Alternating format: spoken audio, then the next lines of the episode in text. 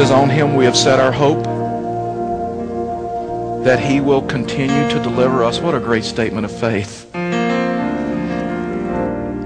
Do you love to worship the Lord? I mean, he has created us for this. He has created us for this. That's why you exist. That's why I exist. Well, this morning we're going to go through Second Corinthians chapter 5, verses 10 and following. And this is just going to be a special weekend. You're about ready to hear a testimony from Pat Smith, who came to our church a few years ago, and I want you to hear his story about what God did in his life. And so we enter into this time where Paul begins talking about the importance of sharing your faith, the importance of talking about your faith, the importance of being public with your faith. And there's a card in your bulletin that I'm going to talk about later, the Critical Path to Redemption, CPR card. And one came across Pat's way.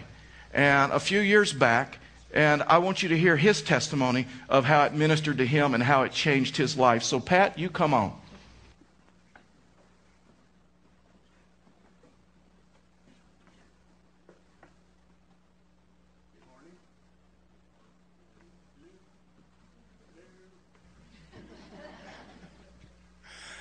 Good morning. This is cool because I get to do this 3 times. So you should get the best version. That's cool. My name is Patrick Smith. I've been here since 2002. And in the time, I've gotten to know the leadership at the church very, very well. And in spite of them getting to know me really well, they still keep me on, which is really cool. So here goes. In September of 1999, I prayed to receive Christ for the first time from a card that a friend of mine had given me. I knew that I had taken my first step into a whole new life, and however, I did not fully understand the depth of what I had just done. And like a lot of people, I was left with an overwhelming sense of, now what? And this can be kind of discouraging, because my church experiences after that seemed to center more around what I did for a living than developing me as a Christian. At the time, I was a band director, high school band director. And they took a look at me and saw teacher and musician. And I immediately, which I love working with kids and I love playing music, obviously.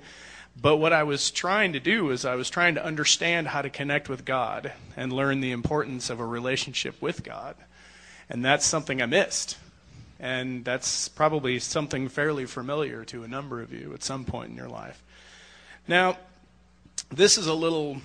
For at the time, it was really weird to me because a few years later, I was looking through some papers, and I found that card that my friend had given me, and I hadn't put one and two and two together at the time. But when I pulled that card out, I flipped it over, and I noticed that that card came from this church, and that kind of blew me away. Well, it didn't kind of blow me away; it really blew me away because I'm thinking, okay, now what does this mean? And this is, this is kind of one of those things to where I know God invented humor because, you look back on these things and you look at this stuff and it's like, wow, that was right under my nose. And as it turns out, when we started life journaling, I received my answer very, very, very recently. And it's in Matthew 11, verse 10. And he says, I will send my messenger ahead of you. Who will prepare your way before you. And the cool thing about this is that along the way, even early on, God was preparing the way for me by surrounding me with godly people. See, I'm going through all of this, and I'm going from church to church to church trying to figure out the one thing that ties all of this together that gives me what I want out of the people around me. See, I see all these people around me that have this relationship with God, and I don't know how to get there. I know how to teach kids, and I know how to play instruments, but I don't know how to get the one thing that gets my brain around this and understands what I need to do. And it was really neat because I started having, I look back on this and I see people in my life that seemingly appeared out of nowhere. Students in my classroom, friends that I work with. I mean, the friend that I worked with gave me the card.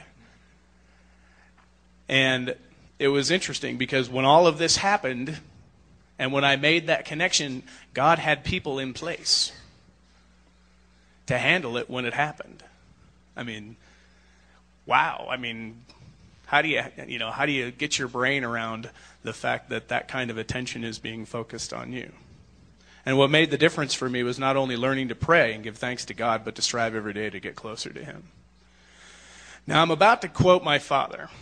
My dad was a very fascinating man. He had the ability to whittle all of humanity down to the least common denominator. And no matter what the situation was, my dad could always divide people, all of humanity, into one of two groups.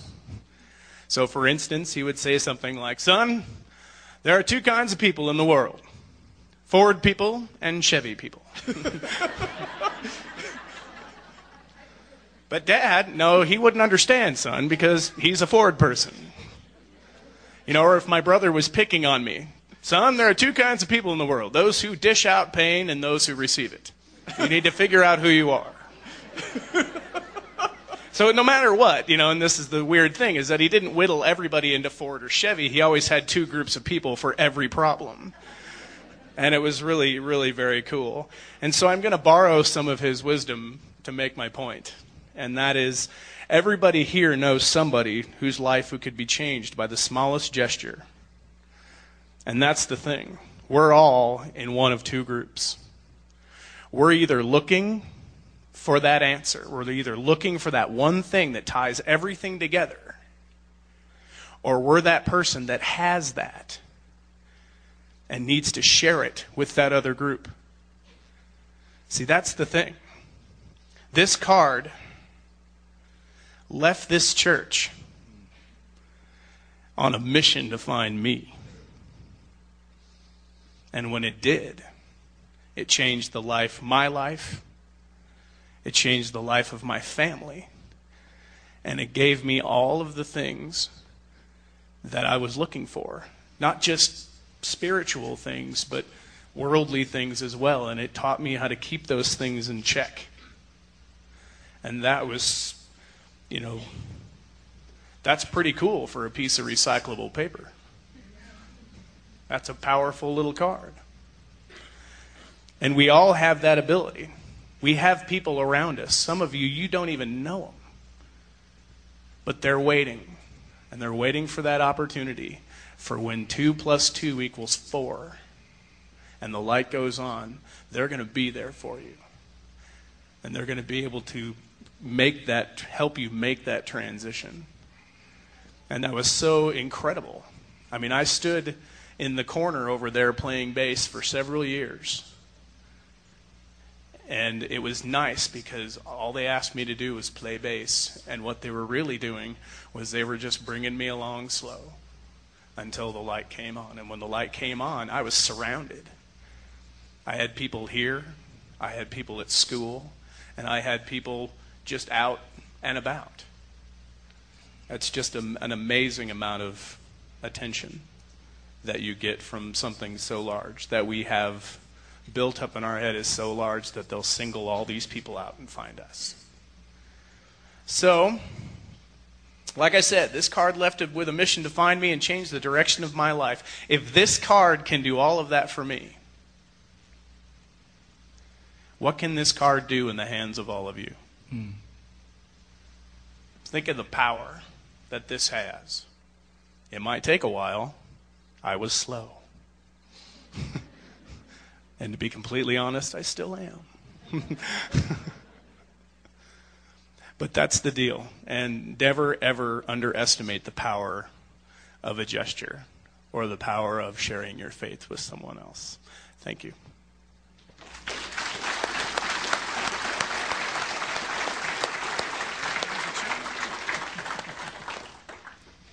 James Cameron is the director of the movie Avatar. He was quoted of saying this. He said, when people have an experience that's very powerful in the movie theater, they naturally want to go and share it to others. They want to grab their friend and bring them so that they can enjoy it also. They want to be the person to bring them the news that is something worth having in their life. James Cameron understood the power of a movie theater, the power of a moving experience, that people naturally, when they find something good, when they find something that they seem to think is powerful in their life, they just have this natural desire to share it with others. Paul would say the same thing. Paul would say, as believers, that when we accept him and we begin walking with him and we understand what he has done for us, then it should just kind of be naturally that we live out our faith. It should be natural that we just are public with our faith. And so this morning, as we go into this group of scripture starting in verse 10, we're just going to walk through this, and we're going to look at just the importance of sharing your faith, the importance of telling others about Christ, what you've found in Christ. And you know what, I just got to tell you, I am totally exhausted and worn out. Our last two services, God has done some huge things in this room. And I'm just trusting him to do just what he's done in the other services. That we would just understand what Paul was talking about. Before we took a break for the Christmas holidays, remember we were talking in Second Corinthians where Paul was saying the eternal destiny that everybody has before them. And those who meet Christ and those who have a relationship with Christ and their eternal destiny is pretty good. And those who don't know Christ and don't have a relationship with him, it's not so good. And then all of a sudden, that's why Paul comes down and says, therefore, because this is true, we need to be active. Our faith has to be public. It's not private, no matter what they tell you. And so I just want to give you four quick principles, and then you're going to hear, we're going to finish up with another testimony. But I want to give you four principles of just sharing your faith. And the first one is this: if you're going to share your faith effectively, you have got to be genuine and real. If you're going to share your faith effectively, if you're going to speak into the lives of others, you have to come to the point to where you're just authentic, you're just genuine, you're just real. Look at this. This is who Paul was. Watch this. Verse 10. Therefore, knowing the fear of the Lord, we persuade others. We talk to others. The NIV say, well, we try to persuade others. And so it's something that we talk to others. We persuade others. We tell people where we got the good news and all that stuff. But what we are is known to God. In other words, God knows who we are. God knows our imperfections. God knows our struggles. God knows our failures in life. God knows all about us. And what we are is plain. What we are is known to God. And then he goes deeper and he says, and I hope it is known also to your conscience. In other words, Paul had this ability to say, hey, what I am, I'm just plain. What I am, I'm authentic and I'm real and I'm genuine. I don't know why it is that so many Christians believe that to live out the Christian faith and to win people to Christ, you got to appear that you don't have any perfections. You got to appear that you're perfect. You got to appear you don't have problems with your husband. You don't have problems with your wife. You don't have problems with your kids. You don't have problems with life. Life on the outside. Now, it may be falling apart on the inside, but many people believe that if I'm going to share my faith, that I have to come to this point on the appearance. But when Christians are pious and self-righteous, it's repulsive, even to other believers, right? I mean, you ever, as a believer, been around a Christian that was self-righteous and pious, and they're never going to admit they have a problem. They're never going to admit they have any failure in their life or hurt or pain or sin or anything. It's even repulsive to other believers. It kind of makes you pull back and say, what is up with that? Listen, let me tell you something. Paul was genuine and real. He said, what I am is plain. He said, you know what, I hate to tell you this, but Paul said, I'm the chief among sinners. No one sinned more than me. I was the guy that before I became a Christian was persecuting Christians. I was doing everything I could to stamp out Christianity because Jesus was a threat to me and a threat to my goals and my plans for my life. There are some Christians that go to the other extreme and they believe that because there's sin in my life, because there's failure in my life, who am I to share my faith? Who am I to talk? Can I just tell you this? Your greatest failure in life, when you find faith and you find forgiveness in Jesus Christ, can become your greatest platform to speak into the lives of other people. To say, when I went through my greatest failure, my greatest hurt, my greatest pain, Jesus Christ didn't judge me. There was forgiveness. There was acceptance. He took away the guilt. He took away everything. And Paul said, he was so honest. He said, you know the good that I want to do? I always do it. The good that I want to do, the commitments, I have those moments. And he said, and you know the things that I say that I don't want to do anymore, that I want to stop. There are times I do it. And he went on, he says, what a wretched man am I. But praise be to God for the forgiveness that he offers. And I'm not in the same place spiritually that I was a year ago. And guess what? I'm not going to be the same place that I am spiritually in a year from now. Because I'm progressing in the faith. And I'm maturing. If you're going to share your faith effectively, you have to be genuine. You have to be real. This last week, Karen goes back to, my wife goes back to nursing school on Monday. Actually, we both go back.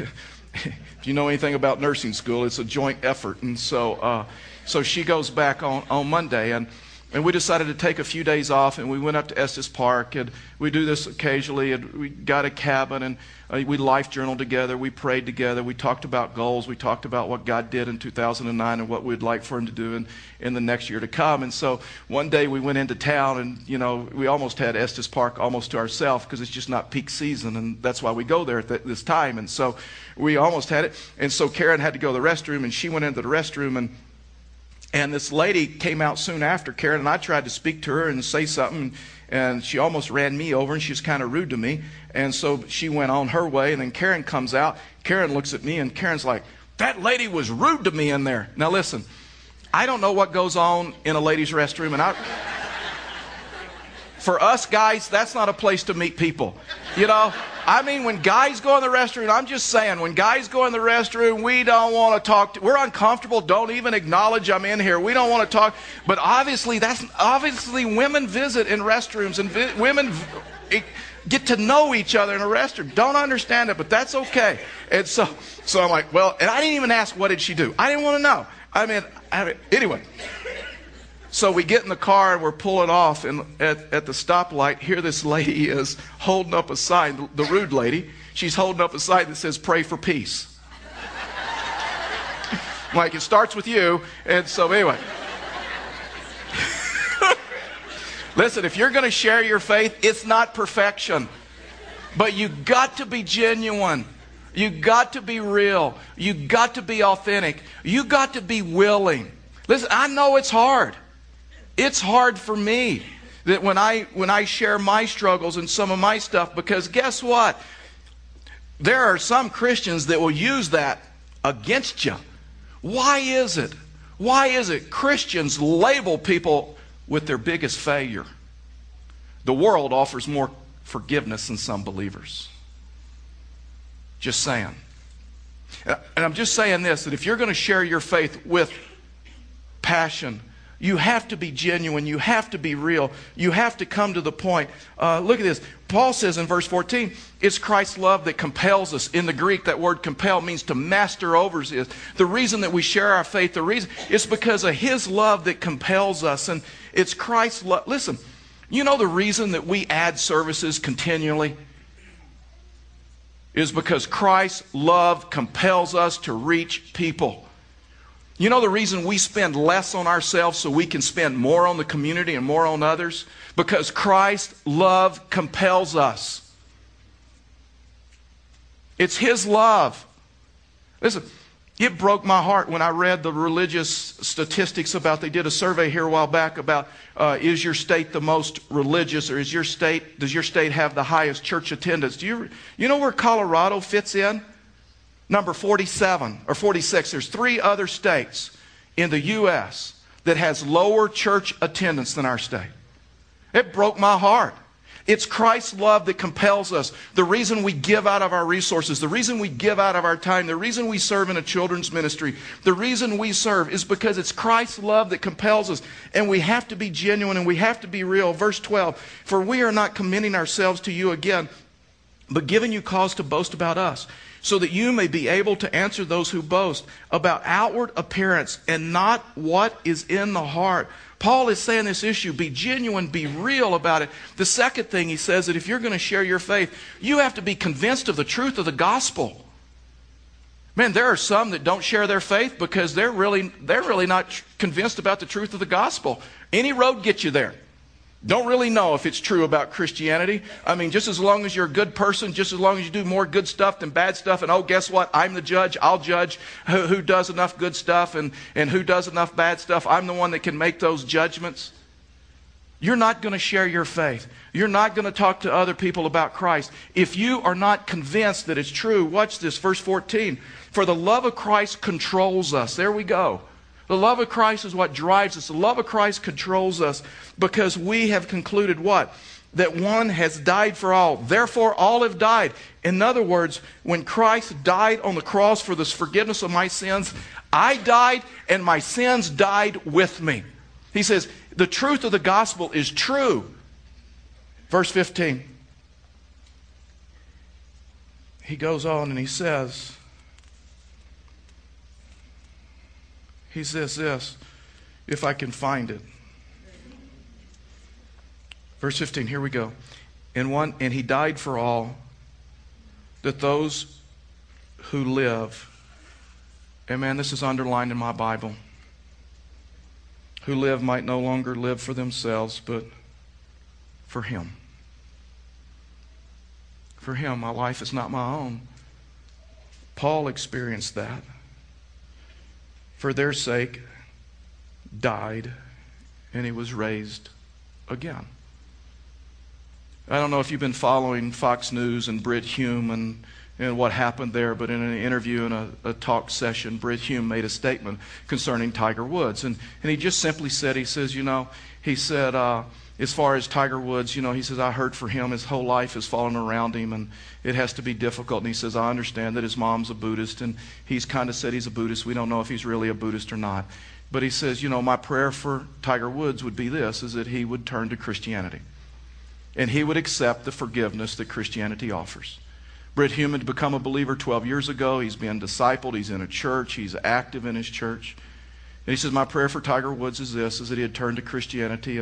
And because Christianity is the only religion that offers forgiveness and peace and comfort.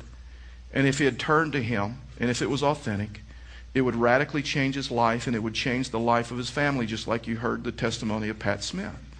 Well, because of that statement, there's been huge criticism that he made that statement.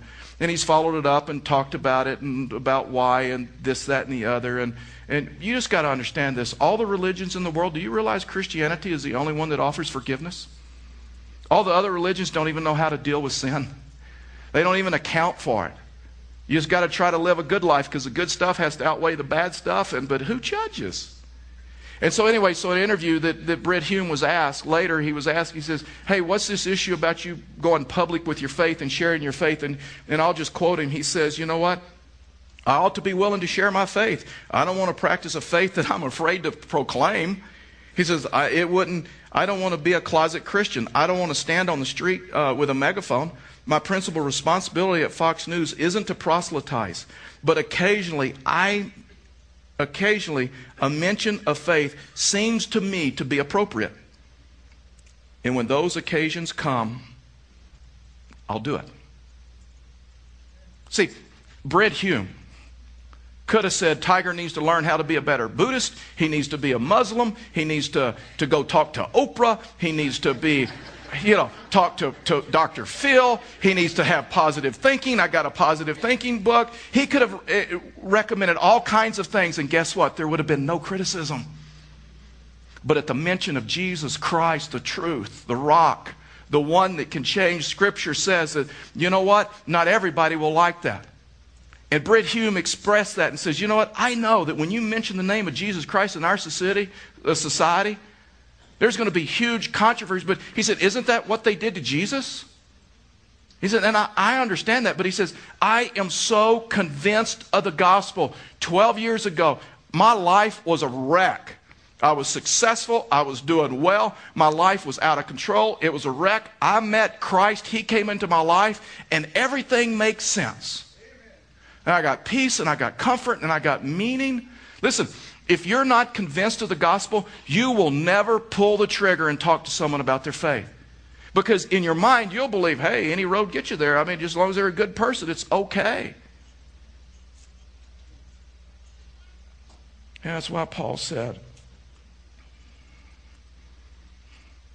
we no longer live for ourselves, but we live for him, because all of Paul's ambitions changed when he met Christ.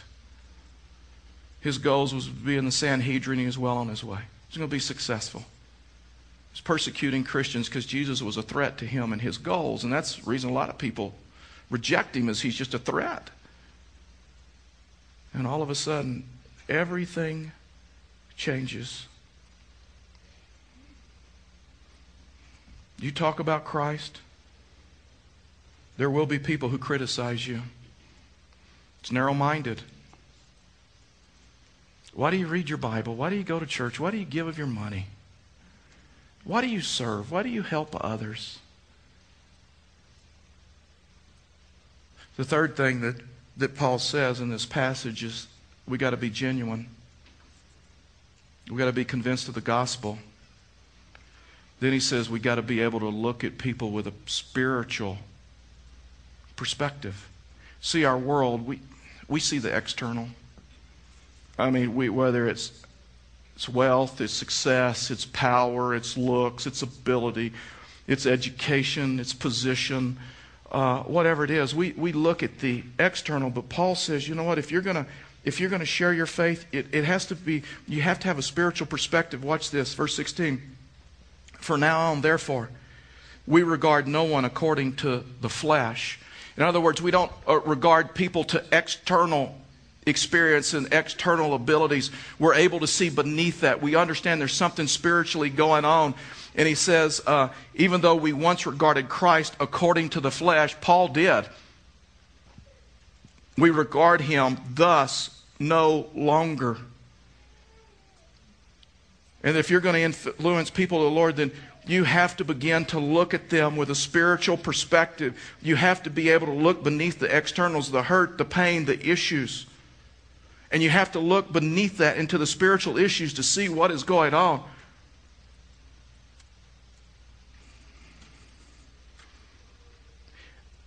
How do you respond to the person in the workplace, your school, your community, that you disagree with their lifestyle?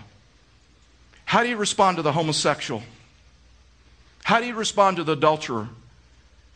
How do you respond to the person that's just so angry, so vengeful, that no one wants to be around because it's just like this sea of stuff and anger? How do you respond to that person? How do you respond to the gossip? How do you respond to people that are hurtful? Do you realize statistics say, hiring statistics, business magazines, some surveys that were recently done, that a lot of managers do not want to hire believers? Because they tend to over-spiritualize everything. Sometimes they're lazy. But the most incriminating statistic was this, or finding: they harshly judge. They harshly judge in the business. If someone's lifestyle is different than them, they're the ones going around, I'm not working with that person. I'm not working with that lady. I'm not working with that man. I'm not dealing with that. See, so many people, why do Christians sometimes want to explain their faith? I mean, more people know what we're against instead of what we're for. And so many times Christians live their life and they're just like explaining their faith instead of living a life that is actually attractive and not judgmental. I mean, we should be people of joy. That's why Paul said that you progress in your your walk with Christ, you progress in faith and joy. Now listen, we as Christians, we love to talk about, oh, being mature Christians is just progressing in faith. We know more Scripture, we know more doctrine, know more about the Bible than anyone else knows. Knowledge, knowledge, knowledge. But Paul says knowledge puffs up. And Paul says, wait a minute, it's deeper than that. Christian maturity, progressing in faith and joy. When a Christian is placed in a difficult season of their life, working for someone they really don't like, living in a place they really don't want to be in, how do you respond? You respond with joy that God has a purpose and God has meaning for you. How do you respond to the people that you work around? How do you respond? This may wipe you out, what I'm about ready to tell you, but can I just tell you this? We've baptized people in this church with every kind of sin issue known to man that was in their past. We've baptized people with homosexuality in their past.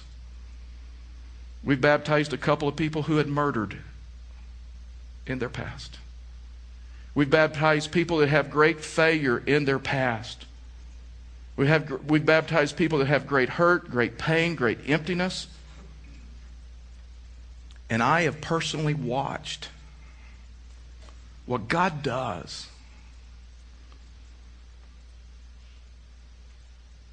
when He walks in and changes the life. Yeah. Hurting people hurt. That person that you work with, that person that you may live with, go to school with. The reasons they're so hurtful and painful is because there's probably pain in their life. Something's not right and they're reacting. Are you able?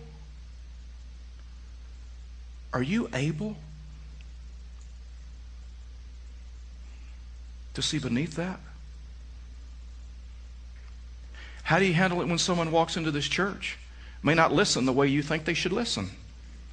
May not respond the way you should. I get comments all the time. Hey, it's just hard to listen. I did such and such. They're doing this and this and this. Where do you want them to be? How do you know they're not listening?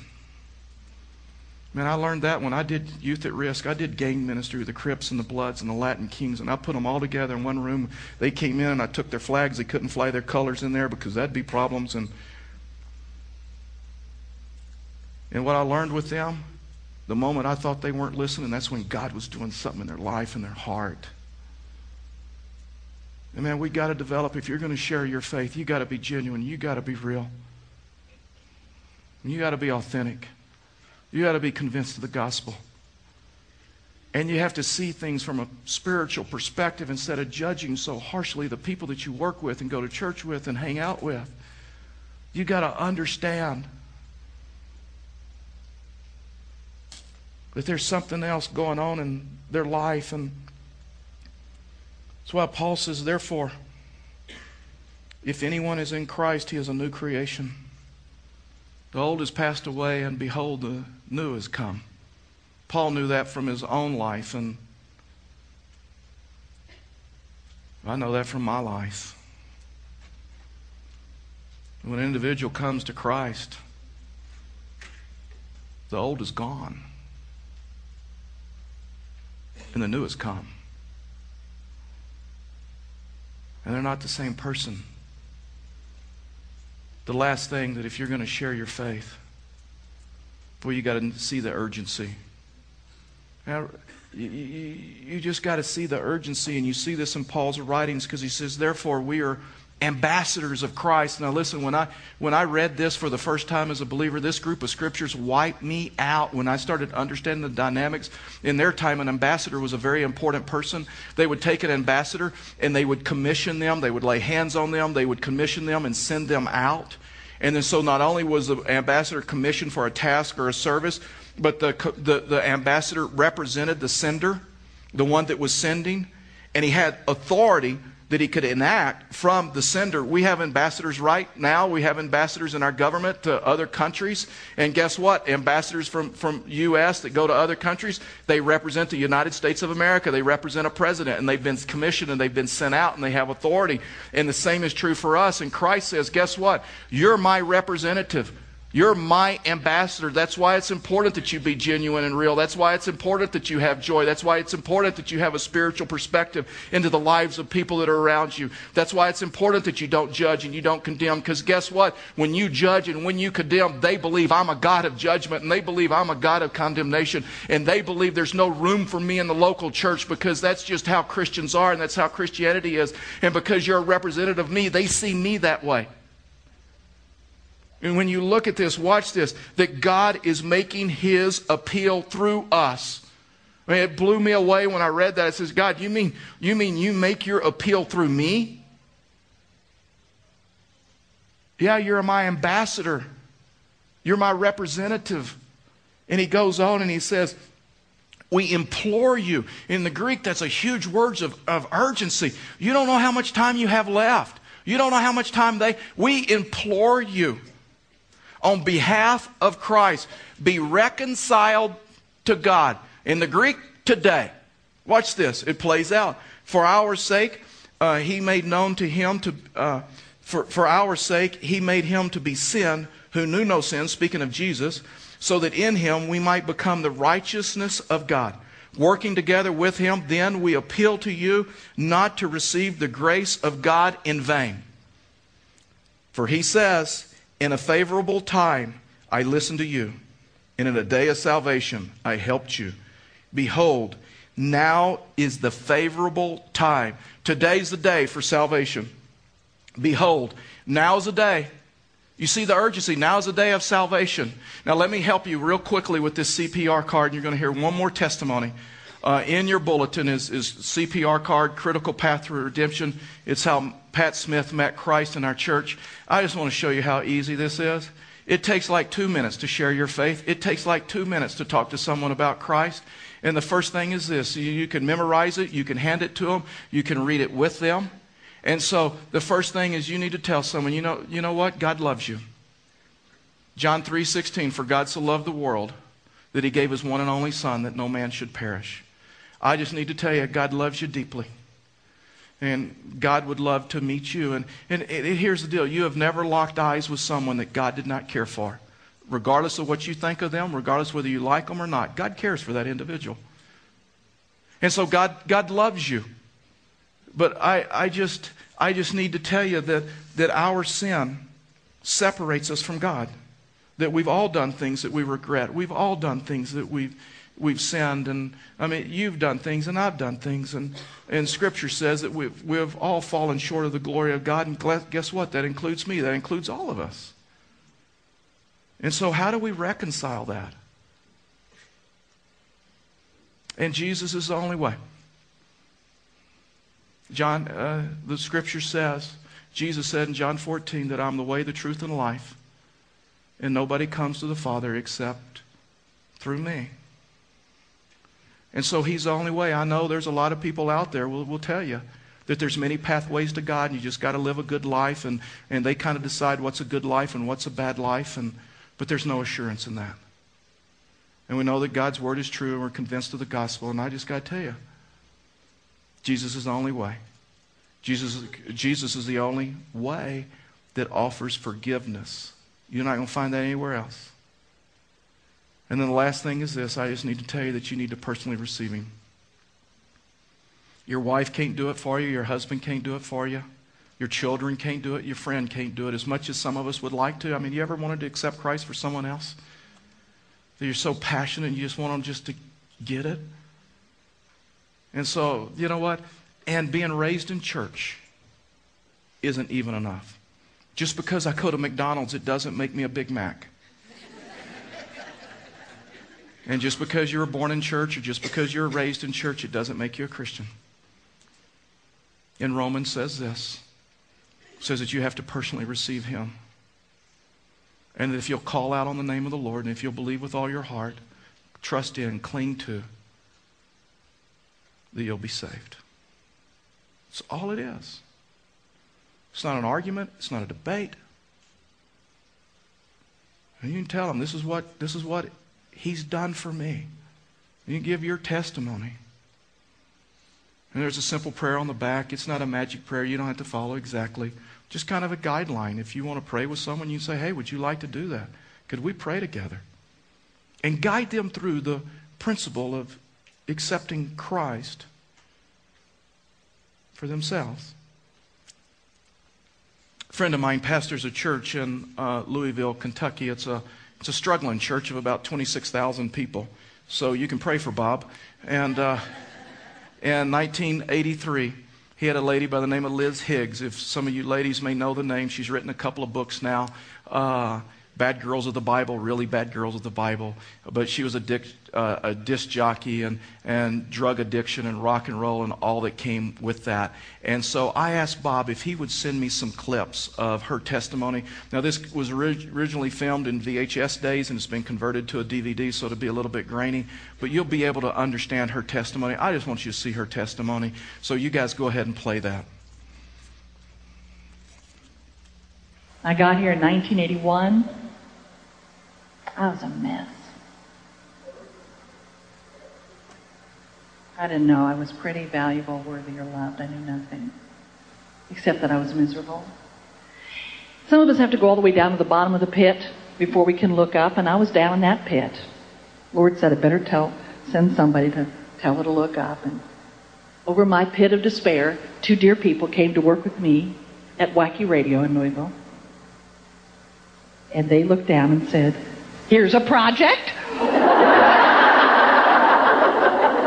look at this woman's lifestyle? Will you listen to her mouth? She is ready to hear some good news.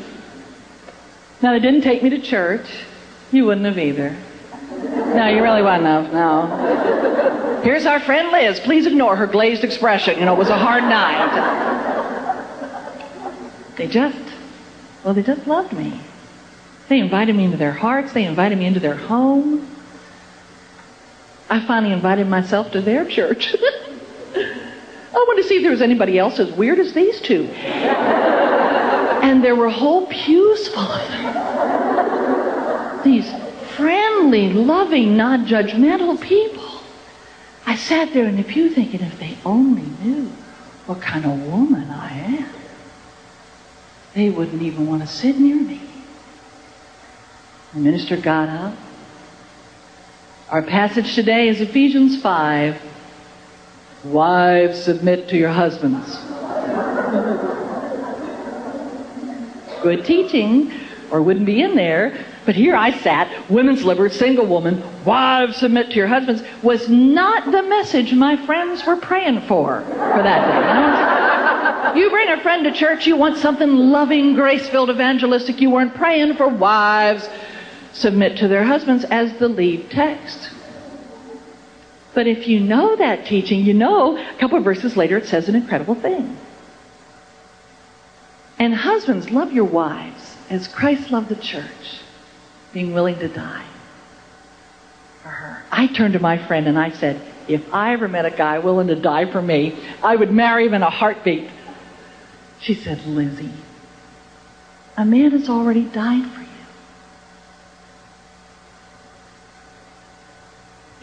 We went to brunch. They said, do you want to come back next week? I said, yes, I do. I want to see if this guy is always that good or if I caught him on a good day. So I came back and heard another message and another message. I came 6 weeks. 3 weeks I heard about how to be a good spouse, and I was single.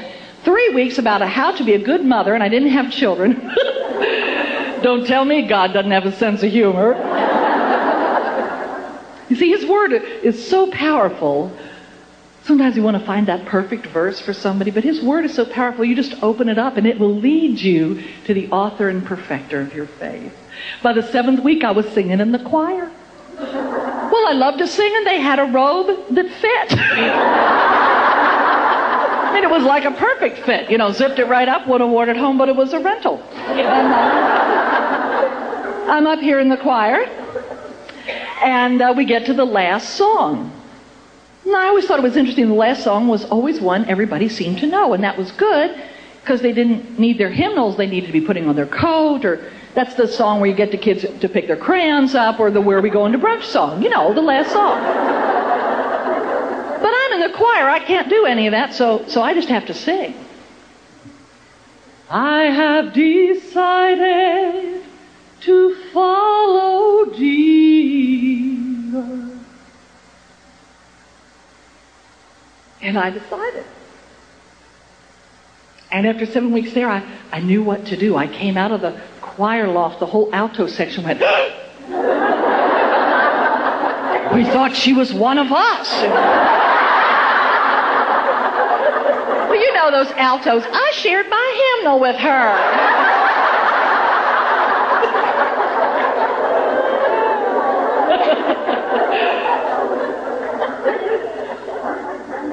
What a happy day that was. I went down front and I said something we say in our particular church. I believe that Jesus is the Christ, the Son of the living God, and I accept him as my Lord and my Savior. And then we just go ahead and get people wet right away, lest they change their mind. Down in the water I went, up to newness of life I came. February 21st, 1982. What a happy day. Yeah, you can clap. That's okay.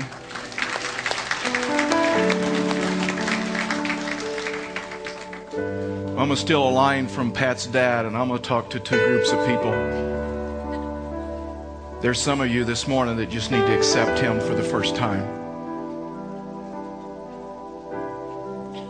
That I went through the card and read some scripture about how to meet Christ, that Christ loves you and your sin separates him from God, and that Jesus is the only way. And if you understand all that, that scripture says in Romans that you just call out to him, you will be saved. And some of you this morning, today's the day of salvation. Some of you this morning, we've had people accept Christ and both of our services, and we're trusting him again. Some of you may have sat in this church for a long time trying to figure out Christianity. And today's the day that you've never made that decision, you've never given your life to Christ.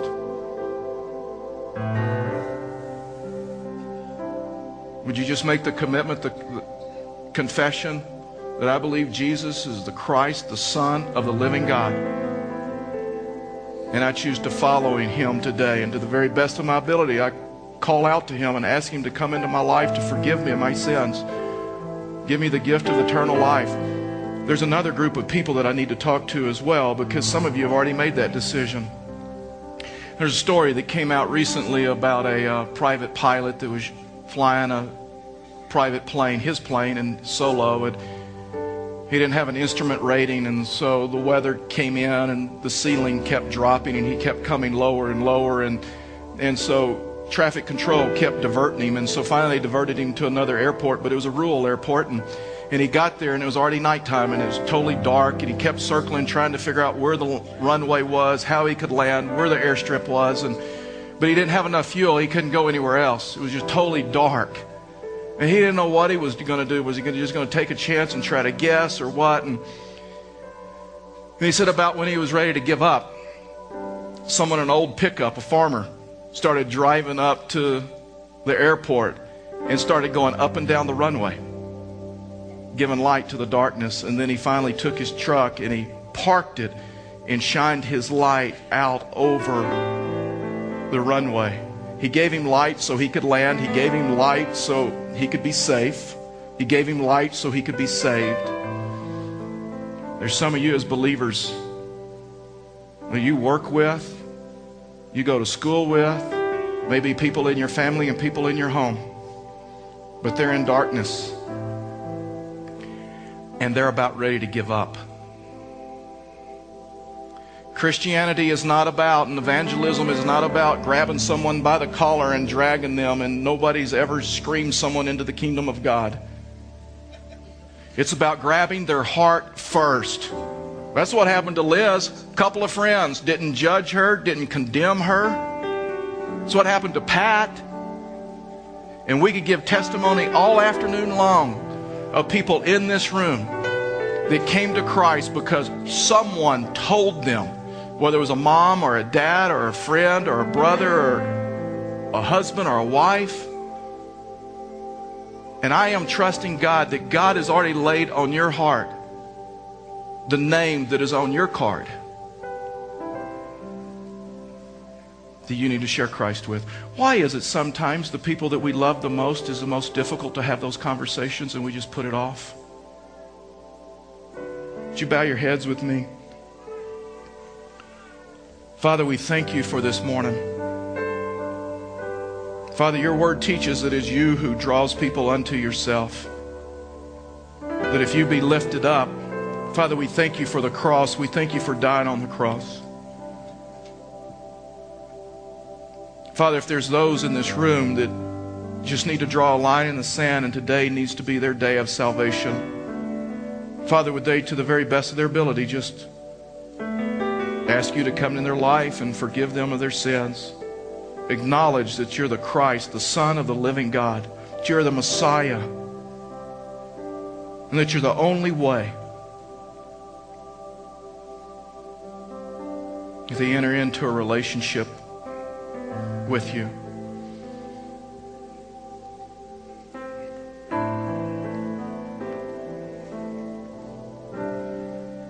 Father, I pray for the believers here this morning.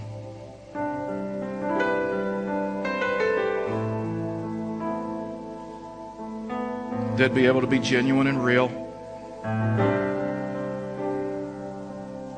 They'd be convinced of the gospel to the point that they'd be public about their faith. They'd develop a spiritual perspective of the people that they are around them, and they just see a person that just desperately needs you. And they wouldn't be judgmental and